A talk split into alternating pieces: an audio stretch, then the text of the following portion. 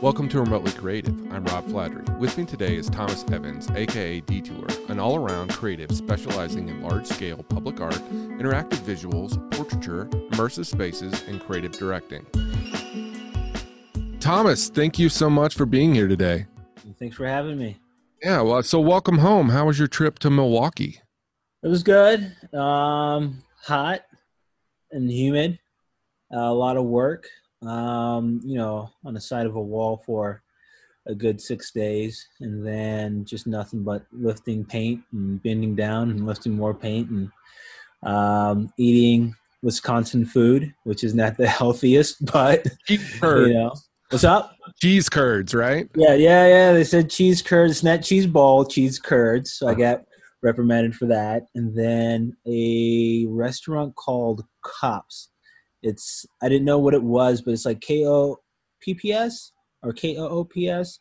It's like a burger joint, burger okay. stand, but it's like a really famous one out there.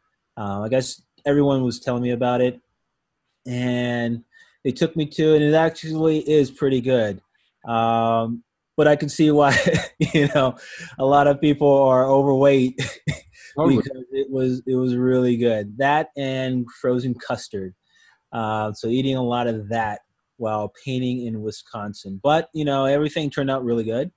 Um, super stoked about the result, and then did another mural as well uh, out there, and build with the built with the community as well. So like met oh. some other artists out there, um, and sort of tried to figure out, you know, how do I sort of build more of a network out there, and you know, come out there even more because it's my first time in Milwaukee or even Wisconsin in general. So, you know, it's like a, a cool, really cool place. Um, a place where it's kind of like I could see more artwork being done out there. So figuring out, you know, just how to connect with more artists out there to sort of um, be a more supportive arts community um, for artists coming from other places out there. Very cool. Did you fly out there? Yeah, yeah. So I so I flew. Uh, the airports are like ghost towns right now. Uh, so I flew out almost like six o'clock from DIA, and it was almost dead. And same thing when I landed there. It was about ten, and it was almost no one in the airport. Same thing coming back from Milwaukee at the Milwaukee airport. It was no no one. But when I landed, there was a lot of people here, and there were a lot of people on the layover in Dallas Fort Worth. So, you know, it's, it's uh, I guess some stuff is coming back depending on what airport you're at. Um, larger airports, I guess. But um, yeah, flew there. Um, I just didn't want to drive. Yeah, no, that yeah. seems like a horrible day and a half drive there. Oh no, no, definitely not uh, a driving person right now. No. Um, on the airplane was there was it full or wearing a mask yeah oh yeah oh yeah yeah yeah it, it was full it was um because they reduced the amount of flights so now it's like each flight is a little bit more packed okay so i think it's only delta who has like the middle seat uh-huh. taken out so i was on united and american airlines so it was sort of a smaller plane um, going there but coming back it was um, sort of like the three seats on each side um, but it was mostly full. Um, but I mean, airports have, you know, they pretty much kept everything clean, um, so I wasn't too worried about anything. And then, you know, the flight was normal. Not, nothing crazy happened. Nothing, nothing to end up on the news about. So it, it was all good. So that that was like number one goal: make sure it's like I can get there and back pretty safe. Nice. Well, I'm glad. I'm glad that happened. So, what mural were you, did you go out there for, uh, to do? So crazy because I'm actually trying to do like a YouTube video on that experience. It's just like the the experience of like how I got it, and it was mainly because I was doing a mural on the side of the highway about three and a half years ago, and this lady stopped off, Stacy, and her husband um, does something in Boulder, like a, a bike race in Boulder that he trains for. So they were they were in town and they were driving back and they saw me on I seventy um, between Colorado and Quebec painting a mural on the side of the highway. So they stopped. They introduced themselves and said, "Hey, um, Stacy, I do uh, this thing called Wallpapered City in Milwaukee." and that is basically an organization that tries to promote you know street art as much as they can in the area. And she introduced herself herself because she knew my work. She followed me on Instagram, and she saw me painting live, so she stopped and invited me. You know, hey, you need to come up to Milwaukee and do some murals and everything. And they have this space called Black Cat Alley where they do a ton of murals as well. And basically, it was a good almost three years, three and a half years of you know things didn't align up perfectly. Um, even her uh, other partner in the organization, uh, Antoine, came down to our festival uh, to check that out too. But nothing re- really aligned for me up until about two months ago when they reached out about this uh, current um, gig on the side of like a, a assisted living facility and they were working with a small town on the outskirts. Well, it would be like almost Aurora to Denver, like a little suburb. Okay. And it's called West Allis, and they're sort of trying to get more sort of creative energy in that city. And because it's mostly sort of like it was, it's an old town, but the real estate value is really good. So a lot of young people are coming in.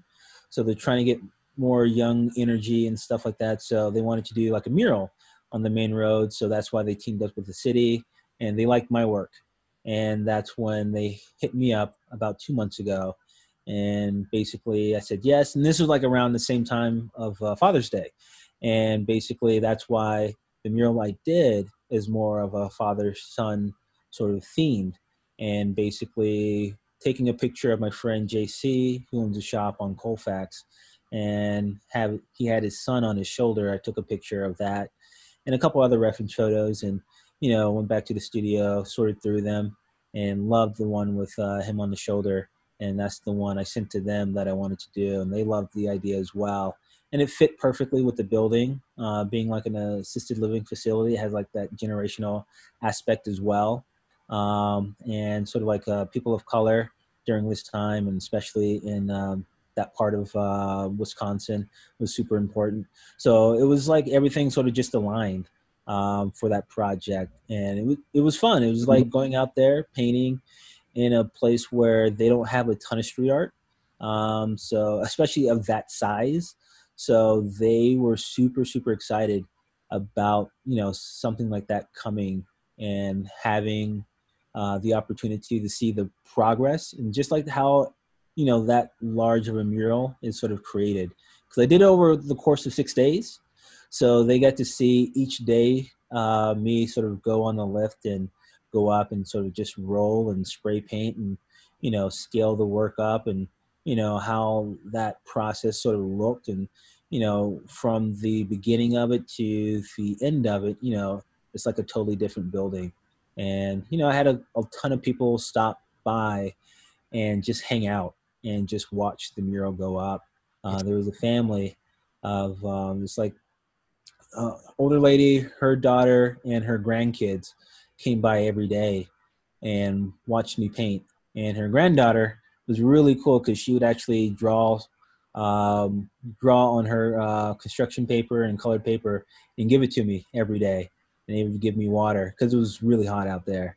And they would just hang out and just watch me paint. So, you know, it was like something that they'd never seen before. So at the end of the mural, I actually gave them all the kids the empty spray paint cans, oh. one each, so that they can take and, you know, later in life, you know, 10, 15 years from now, it's kind of like, oh, this spray paint can was that sort of uh, color on this mural in town type of thing. So it was, it was really fun just building with the community uh, for the most part. And a lot of people that I follow online um, who were from the area came out and a lot of people from Denver too. Uh, when they found out I was out there in West Allis, they would sort of comment like, "Hey, that's where I'm from," or "I have family out there," or you know, "I'm from there." Next time I go out, you know, let me know the cross streets.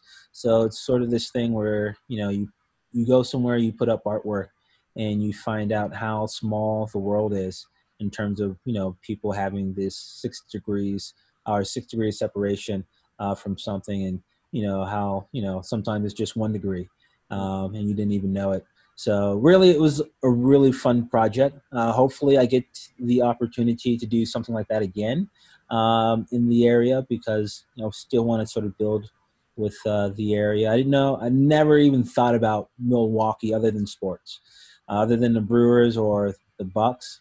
I was like, there's no reason I would even think about Milwaukee other than it's just on the map.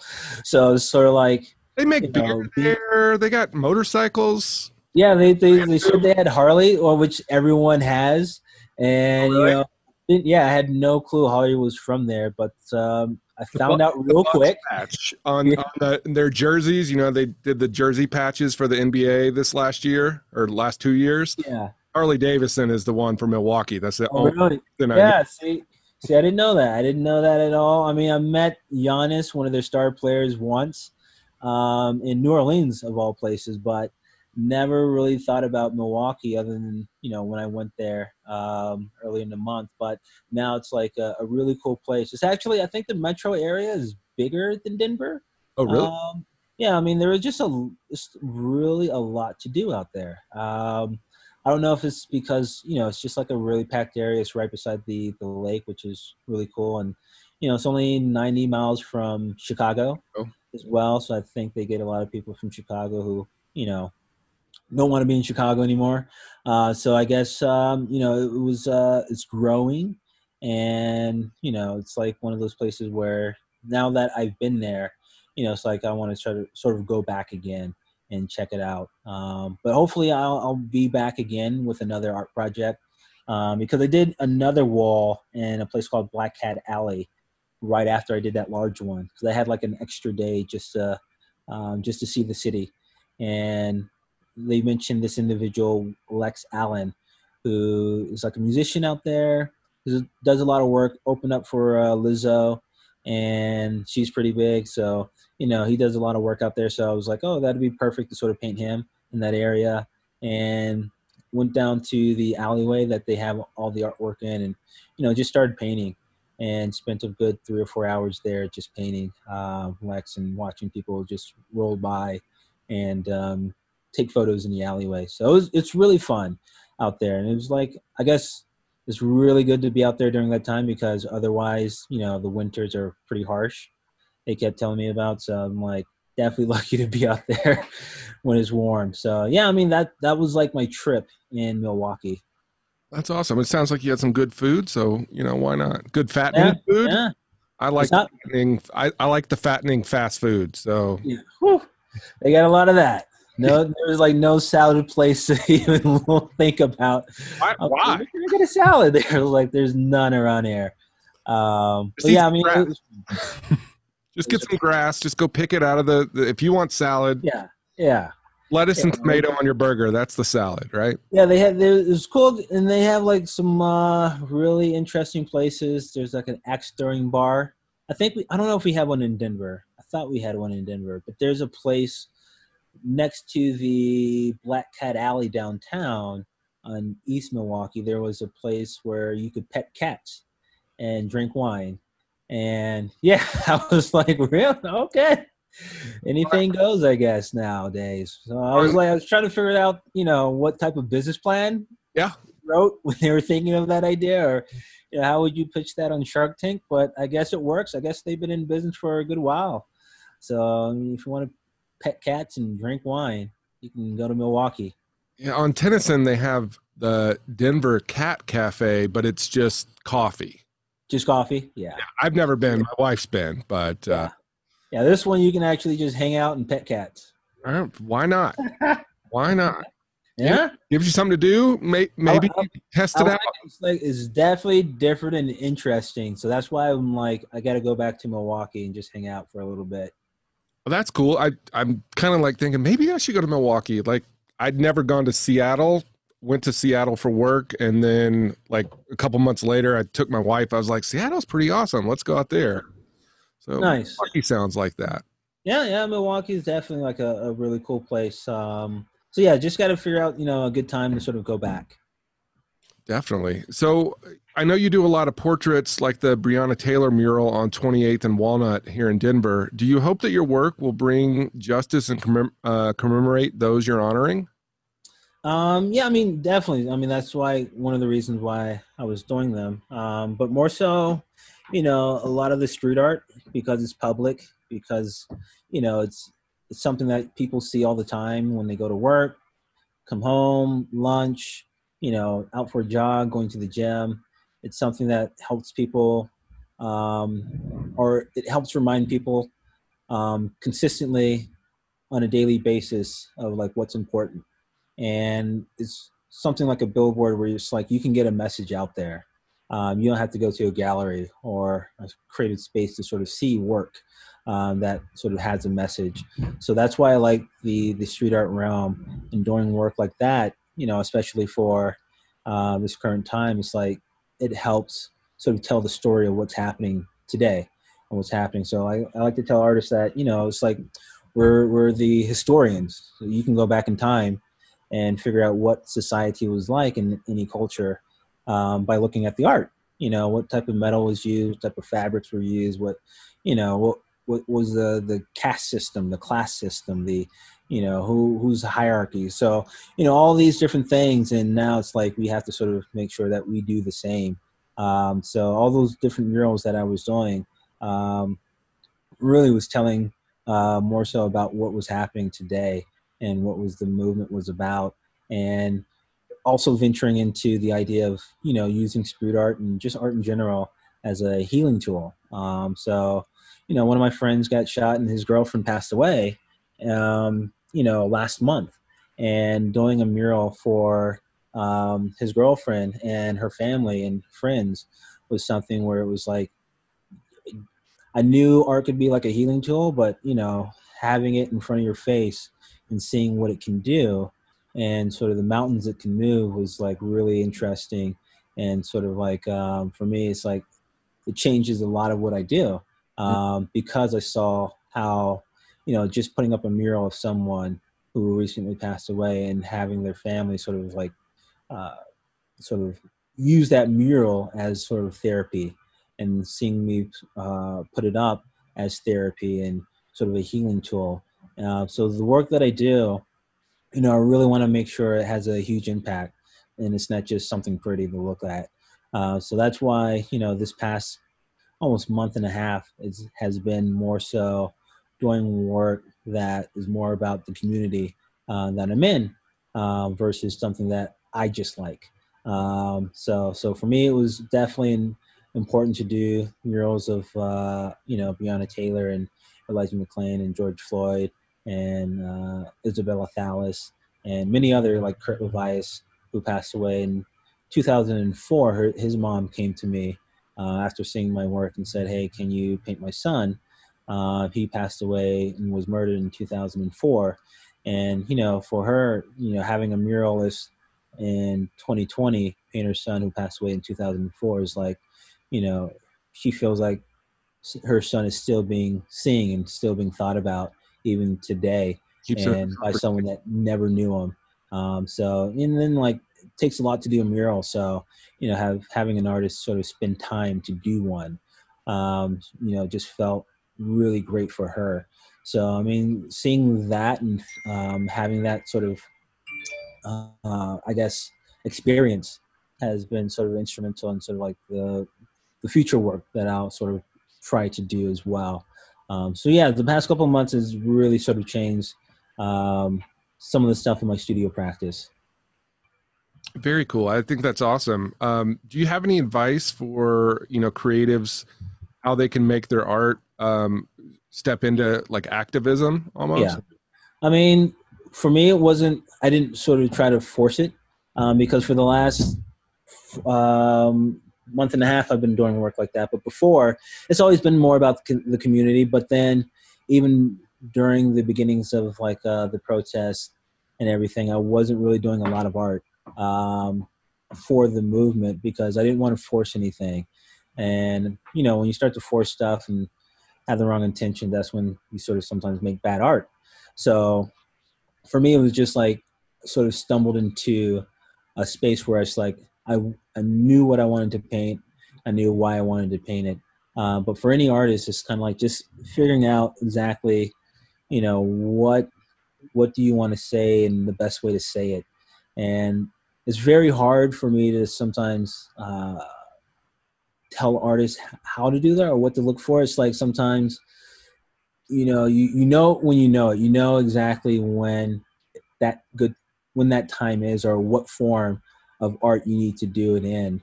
Um, because sometimes you know it's like the form of art changes, um, where it's like you know doing stuff on the plywood on a boarded up you know store means a little bit more than something on a canvas or something um, you know digital. So it's like for me, it's like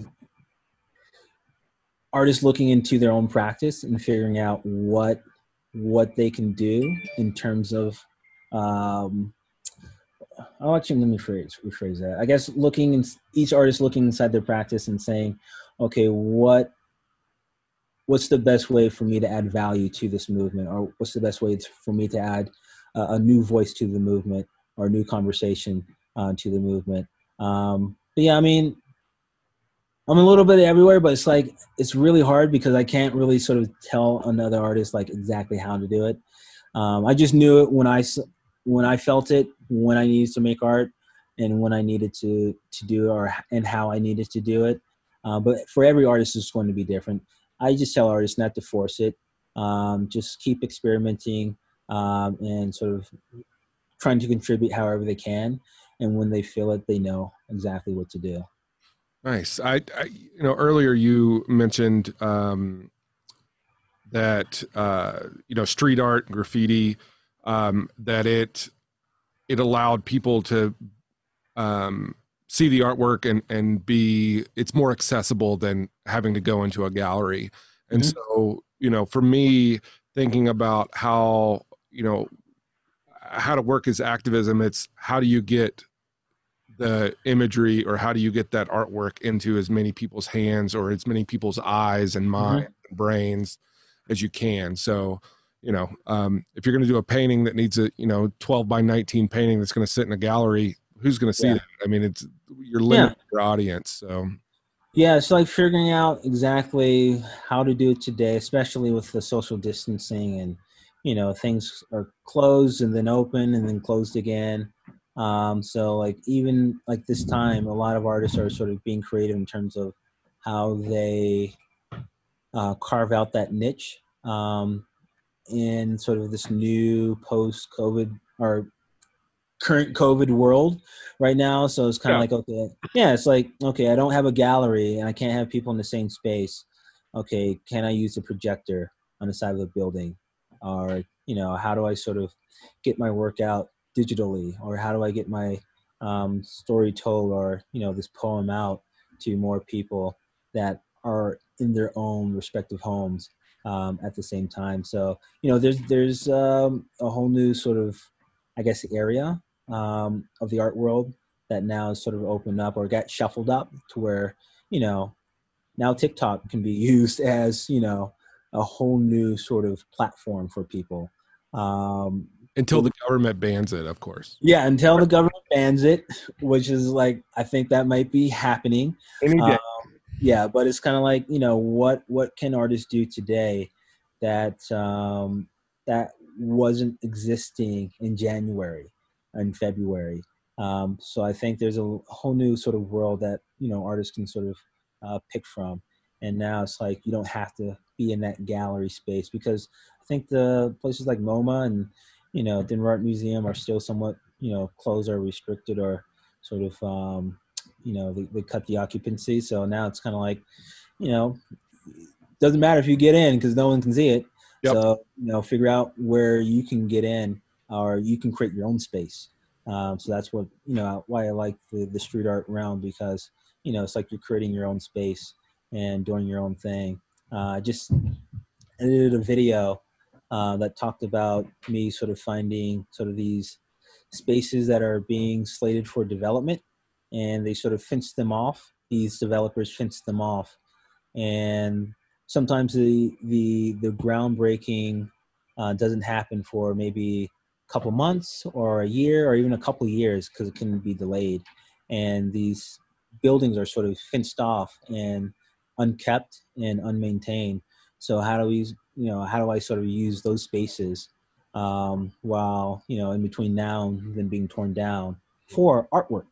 So I think about um, two weeks, no, three weeks ago, I found a space like that off of Park Ave and Champa, and reached out to the developer to actually repurpose that space into an art project and actually did something with it because it blended into the background because you know it was all tagged up and boarded up and sort of unkept you know so it blended in with the community but uh, adding you know artwork on it and sort of like this color blast and sort of like a blank canvas for other artists sort of changed up what that building um, sort of meant to the community and using that as you know my gallery space um, was like one of the goals. So i mean more artists doing that you know you start to see um, a more diverse and more inclusive space because those spaces right there are for you know they're ripe for the picking. It's like you don't have to go through a curator to get them. You don't have to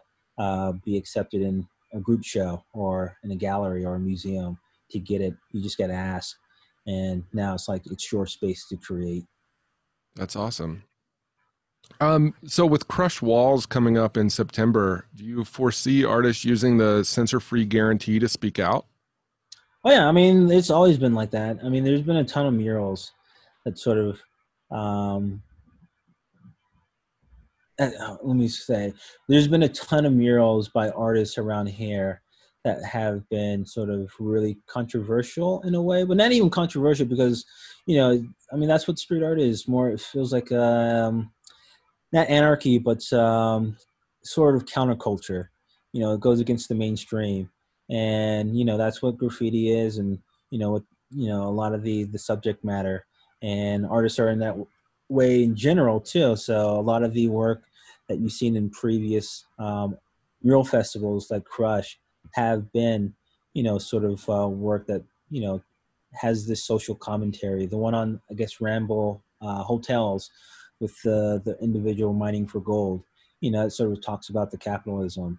Um, you have uh, a mural by Jolt um, talking about the gentrification happening in the community. I think that's off of uh, American Bonded. Um, the Angela Davis one by uh, Shepard Fairey. And then the, there was another one a while ago that was more of an insider one um, by the artist Gamma, who had like, you know, these wolves eating a sheep, eating a rhino, type of you know metaphors for uh, what was happening in the community as well.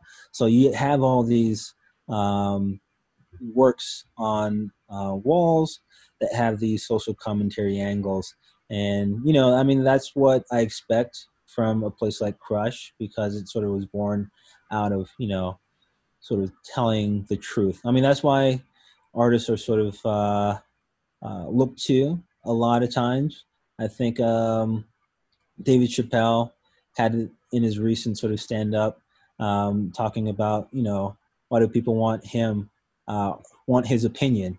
And he was like, well, you know, you got the news and you got all these other people, but people turn to him because he he tells the truth. People see him as being honest, and I think that's what artists are. Just like you got to be honest.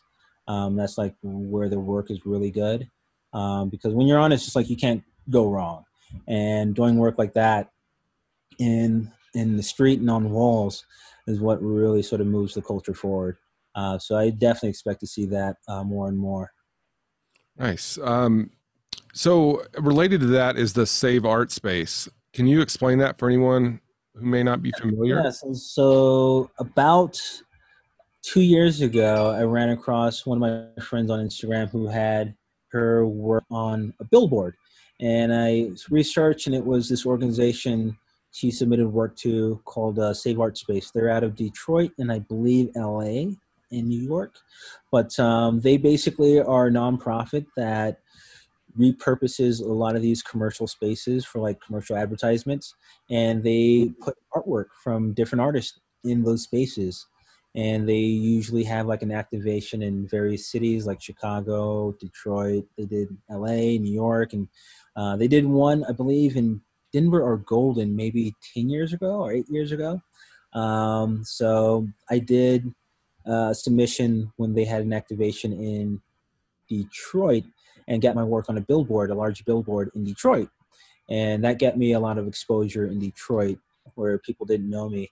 And I talked to them about coming to Crush and doing it during Crush. That was like late last year. Um, they agreed to it, and now it's like I'm curating some of these submissions. So people submit um, their work. So you can be a photographer, videographer, photographer, uh, painter, sculptor, installation artist, whatever. If you can sort of document it with an image, it's like you can submit that image um, to Save Art Space uh, for activation in Denver. And hopefully, you know, if you get selected, we're picking 10, I believe. And if you get selected, your work will be on a space where it's like usually reserved for commercial advertisement. So billboards, bus stops, things like that. And having work, you know, sort of uh, in a space that's outside the, you know, the, the natural context of an art gallery, you know, sometimes is like, uh, can be different for people. You know, now it's like turning the, the, the road or Colfax or Federal into like an actual gallery um, on the side. So it's uh, it's a great opportunity for you know artists looking to sort of figure out you know how do I get my work onto some of these different areas. And for me, it worked in Detroit when I was in Denver, um, getting some of that exposure. So it's like anyone and everyone. Um, so you don't have to be from Denver uh, to submit to the uh, the open call. So if you can submit an image, um, you're like you're able to be uh, you have the possibility of being selected. Um, so it's like ten dollars for each image. That's how they raise money to pay for all the ad space for the month. And basically, you can have your work on a billboard or a bus stop or another place for like a month around town and have people see it. Um, so yeah, I mean that's that's basically the opportunity we have going during September. Great. And deadline is the 27th and you can just go to saveartspace.org, I believe, and they have the um, the open calls there where they have the Denver uh, Crush Walls open call. Nice. Um, so, do you think that this year is going to be a little bit different because of the virus? Yeah, they don't have the regular events happening, so a lot of the large public gatherings and the artist gatherings um, will not happen so the secret walls, like a, it's like a underground art competition that really happens every year for Crush. Um, that won't happen, and the sort of I think I believe like the artists get together uh, may not happen, um, and there's a couple other things that may not happen, or like you know the music and stuff. But it's not like it everything is sort of disappearing because the artists will still be there creating work and painting, and we have artists um, still coming from out of town. So I believe El Mac, who's a really really dope artist. He's one of the uh, my inspirations when I first started out. Um, he's coming, and I have Max Sansing from Chicago coming, and Sydney James from Detroit coming as well. Uh, we'll be taking over the large wall that has the Shepard Fairey piece, so we're going to paint over that one right there. So there's some artists still coming from out of town. It's going to be mostly local though, um, because we just don't know exactly um, what's going to happen in terms of you know the shutdown or opening or capacity, things like that. But you know, if we have a few, but mostly local, um, we can sort of stay safe that way. And it's going to be really great because it's going to feel like you know the first couple of crushes where you know there was no events pretty much. It was just like artists hanging out and you know just having a good time outside. So it's going to be a little bit more organic rather than sort of just pre-plan and sort of feel sort of robotic. Um, so it's still going to f- still going to have that organic feel and still be really good. So that's why i'm still excited about it. And people will still be able to walk around. You know you'll be able to sort of go out and just hang out and check out the artists and you know because it's outside it's naturally you can have as much space as you want to so it's going to still be fun. Very cool. Very cool. So, in addition to all these murals, community projects, you also published a book in February? Yes, I did. So, I was working on that almost all of last year with my other exhibition. And basically, the posting that I do every Tuesday on my Instagram, Art Tip Tuesday, was sort of the catalyst. And people were asking, hey, are you going to write a book? about all the tips that you do. And my friend actually reached out to a publisher when I was talking to him about it. And they met with me. We signed a contract because they loved the idea. And then I just had to start writing because I didn't have anything written at all. It was just like an idea, like I was pitching on Shark Tank or something. And they liked it. And now I have to sort of write an entire book and meet this deadline. So I wrote the book. Um, turned out really good. It's more like a sort of like a guide, Swiss Army knife, because like talks more about the not only art but like different parts of mental health when it comes to you know being a full-time creative or just a creative in general and how you have to navigate and all these soft skills things that you sometimes don't learn in art school so you know how do you sort of network being an introvert? Um, how do you sort of you know have people envision your uh, your your work when you're trying to write a proposal? How do you get sponsorships? You know what do people what's, what's the psychology behind sort of like people on a on a selection committee?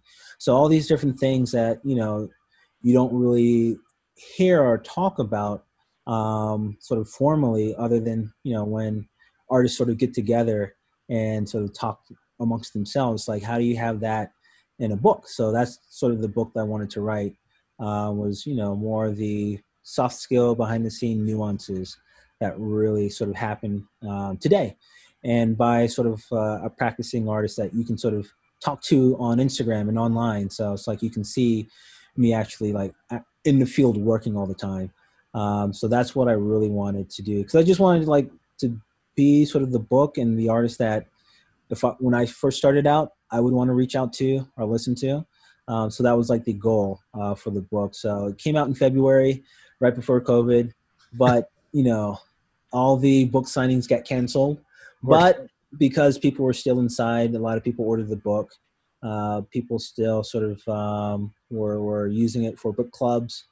Um, they were sort of still uh, referencing it and sort of asking me questions about it. So it was really good. So I'm still selling uh, books to this day online mostly and through uh, my dis- publisher and distributor who's in Chicago.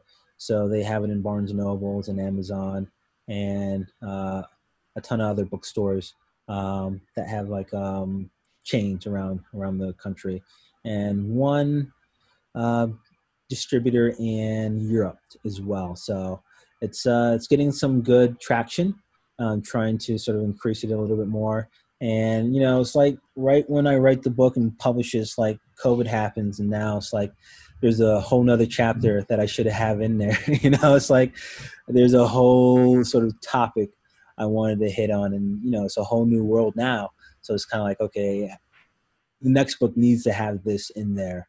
Um, sort of like how do you survive you know a pandemic you know as an artist who knew contribute to uh, uh, uh, you know protest movements and things like that. So there's a whole sort of uh, world that just happened like right after it was released. So yeah, you just need to. You don't have to write a second book. You just come out with a second edition that has a bonus chapter. Yeah. everybody buys it again. So yeah. So so I mean that's that's the thing. It's like so much stuff has happened since then. Um, but people, like I said, are still sort of um, loving it and still sort of um, using it as like a book club. So we did with uh, the city of Denver and the theater district um, a book club where we had about 15 people in the book club, and we met uh, on Zoom every Tuesday and sort of talked about the different chapters. And basically, it turned out really good. Got to meet a lot of people um, that sort of were really interested in figuring out how to be a full time creative and sort of talking with them about my experience. And we had guests on that would help them out as well. Uh, and a lot of people, you know, in the book club, you know, I can see them 10, not even, well, not even 10 months from now, I'd say even like two, two or three years, you know, sort of being um, sort of a mover and shaker in the arts community because of the different spaces they're in and sort of like the work that they're, they're doing. You know, they have a lot of potential and you know hopefully the book helped out in terms of getting them to you know that next level in terms of their career and making it full time and you know just navigating the, this crazy world right now Totally. Well, I mean, I think that's awesome. It, you know, it's pretty cool that it came out of your social media post. Like you had the tip Tuesdays, mm-hmm. and and then that's where it began. How how crazy, or you know, social media didn't exist ten years ago, or I yeah. guess we had MySpace, maybe Facebook was. um, yeah. But you know, how has social media played a role in advancing your career? Uh, it's almost, I'd say, ninety percent of me getting a, a lot of exposure and opportunities. Um, because, you know, it's not like in the book I'd say with galleries and um, sort of museums and curators. Like, it's not that there's there's no gatekeepers. It's like there's too many gates to keep. So it's kind of like you can go anywhere now. And if you get locked out of one place, it's like you can just go around them. Um, so social media has helped me sort of build my collector base and sort of allowed me to sort of move my work uh, where I want to, when I want to. Um, having, you know, like even like the, the job in Milwaukee was because she saw my work on Instagram, saw me painting on the side of the road, and stopped because she knew of my work and she wanted to invite me and you know having the opportunity to have work in you know all over the world digitally and have people sort of follow me digitally and when i go to a certain area it's like they they they come up to me and meet me physically but it feels like they've known me for a long time. So it has definitely helped out when it comes to you know sort of having my own destiny in my own hands. So now it's like I don't have to rely or put my sort of uh, future in the hands of others as much as someone in 1990 or you know 80s 70s back then would have had to do um, because you have to get the the AOK from you know certain people or you have to have the certain pedigree from a certain school to sort of get by. So a lot of people today you know, are, are sort of really making their their career happen because of social media and the way they can sort of build their own network, their own fan base and collector base, and survive just on you know the work that they put in themselves. It's I mean, you can like would still be great to have like gallery representation and an agent and manager stuff like that um, because it is a lot of work. I mean, it's like I'm online almost every day answering emails every day, trying like doing my own YouTube videos, um, trying to collect all the. Like today, I'm I'm working on collecting all the video and images from my Milwaukee trip because you know it's just it was I was so busy that I didn't have time to do any of that. Um, but with social media, it becomes a little bit easier just to even do stuff like that, is collect all the content uh, mm-hmm. that people created around my project. Um, so it's been really, really good uh, just to have social media.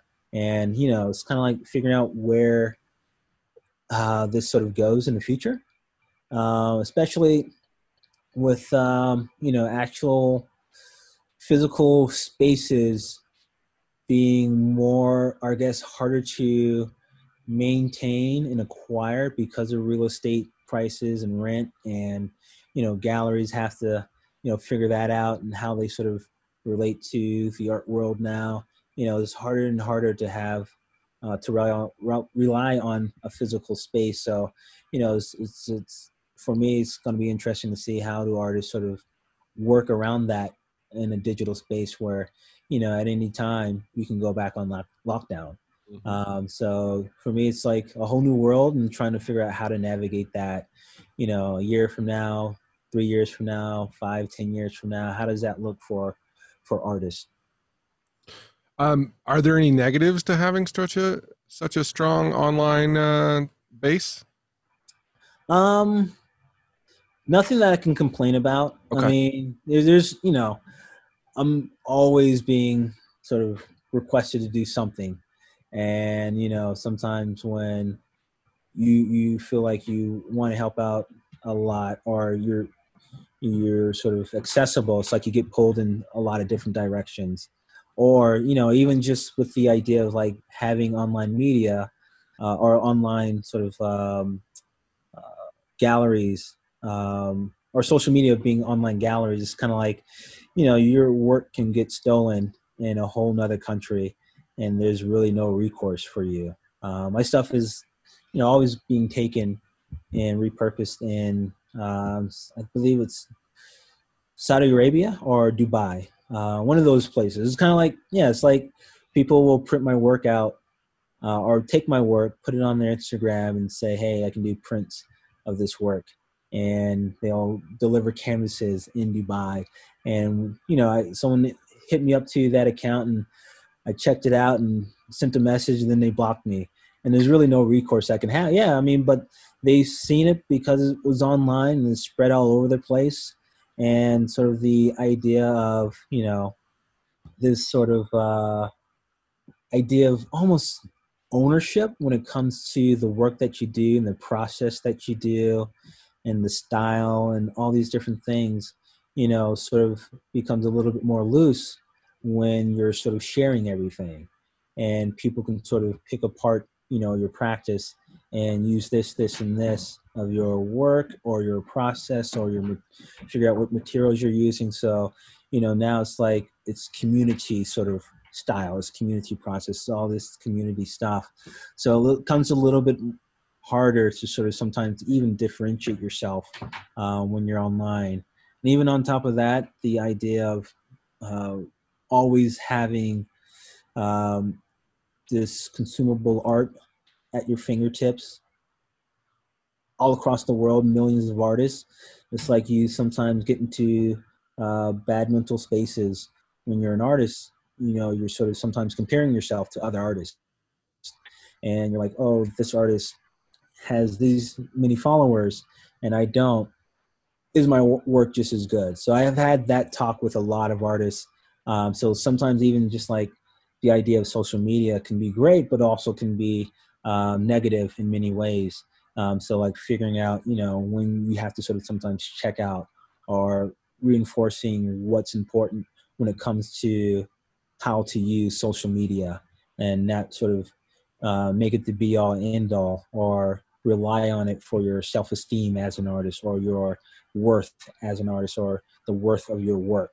Um, so you know it like i said it's it's it's great for getting the work out there but it also has a lot of drawbacks because of um, some of the sort of mental health side of things that can happen and a lot of the sort of uh, the ideas of ownership and copyright and sort of like um, you know just being unique in many ways is sometimes sort of gone when you're constantly sharing online.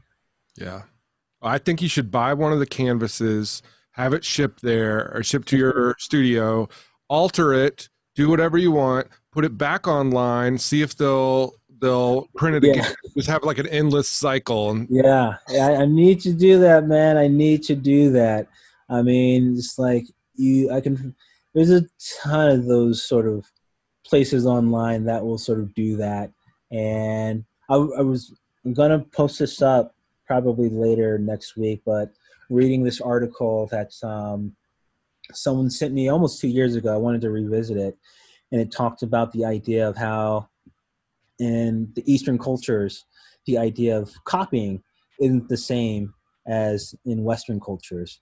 So you know, sort of like they have no sort of um, there's not sort of like this um, uh, downward sort of or what's the word there's not this negative connotation when it comes to copying because for them it's like sometimes a copy can be just as good as the original or be more represented more of the original idea of things. So it was like a whole article I was reading on that and sort of like some of the practices in Japan and in China that sort of uh, were sort of uh, really um, uh, communicating that I guess that idea for me. So like the idea of like you know copies and originals and sort of this whole idea of like you know what's the original um, was really sort of interesting in how we see it differently in the world. Um, so yeah, I mean, like even like social media get me on sort of that tip when it comes to you know how do how our culture is different and how do we sort of um, sort of work together in this world at the same time. Um, but yeah, I mean, there's a ton of stuff when you get online and go into the deep dive, it's uh, you can get into some really interesting topics. I had a guest on last week. We talked about doom scrolling. So, you know, where you just go and you just look at all the bad stuff on on online. So don't get doom scrolling. Yeah, yeah, you can definitely go down that uh, YouTube rabbit hole, the Twitter rabbit hole. So Twitter is where I think the worst for that. Yeah, Twitter. I've done that a lot. Yeah. So, um, apparently you have a really great uh, cautionary tale for our students out there who don't read their emails, and they don't. I promise you. Mm-hmm. Um, I believe it involves Jay Z and David Letterman. Can you share that story? That happened when I was on a residency in France, and I get the an email from uh, Netflix, and I thought it was just like a regular email from Netflix, like you know, a newsletter about the upcoming episode or whatever, or um, no, and or like it was like a I thought it was like an internship type of thing too. Okay. And you know, it's like you just don't open those up like Netflix opportunity, and you don't open them up because you're like, I'm 30, I don't need an internship right now. So, but I opened it up and it looked like a regular email and started reading it. And I guess um, the people they work with for the their campaign and advertisement stuff wanted me to uh, do some work for them and paint Jay Z and David Letterman uh, for the episode that they had on Jay Z, and answered or responded really quick. And they got back to me and said, "Hey, this is what we need you to do." And I was like, "Okay, cool." you know they they don't pay pretty much at all. Yeah. Uh, it's, it's, it's, horrible pay, but you know it's like a great opportunity to work with an, an ad firm and sort of some of the other people um, because you just never know what opportunities will come about. So I decided to take on the project, but I had to sort of find all the materials that I needed because I was in France doing more interactive work um, versus you know my regular sort of um, pop art stuff and you know filmed myself out there painting the two um, portraits and then sent them the the videos and they used that for uh, the marketing campaign stuff for that episode uh, with Netflix. So know it was like a great opportunity um, that sort of came out of nowhere, and usually it's because some kid is following me on Instagram and they're in the brainstorming meeting um, at the ad firm and when they're saying hey what type of artist can we get? you know my name gets thrown out in the sort of the room and they put it on the board with a bunch of other names and i guess i just survived the cut and then they contact me and i just make it. So i mean that's sort of like some sometimes how you know i get these opportunities um, because i'm sure there's been a ton of brainstorming meetings where my name comes up but you know i just don't make it to the end of it type of thing. So it was like that's sort of what happened uh, with the uh, that Letterman opportunity. Nice. Yeah, it's like the the March Madness bracket. Sometimes you don't yeah. all the way to the end. Yeah, sometimes it's a numbers game. Yep. I, that's awesome, though. That's awesome. So, is there anything you want to um, plug before we wrap up? Uh, no, I think we touched on a little bit of everything. Um, I mean, yeah, we touched on everything, all the recent projects I've done. Um, so yeah, I think that's good. Awesome. Well, I really appreciate you being here. It was great uh, listening to you, talking to you, and uh, I look forward to uh, to meeting you in real life someday, if we're not in lockdown for yeah. forever. definitely, definitely, definitely. Yeah, I got actually. Um, is are they having in person classes now at uh, RMCAD? Yes, starting August 31st. Knock on okay. wood. So, yeah, you're okay. uh you have to come out. Oh, you're going to do a wayfinding talk. Yeah, they asked me to do some other stuff as well. So, so yeah, I actually got to uh, figure that sort of um, logistics out and everything. Cuz I've been doing more lectures via Zoom, just like trying to figure out when the in-person stuff is uh, is going to happen uh, soon. Yeah, Zoom is life now. Yeah. is... It is life now. Yes, it is. But um, yeah, I mean, well, I think we touched on a little bit of everything. Um, yeah, if you need anything else from me, just let me know. Awesome. Well, Thomas, I appreciate you being here today. Um, uh, again, uh, your work is amazing, and just keep Thank it up. you. Thank you, thank you, thank you. All right.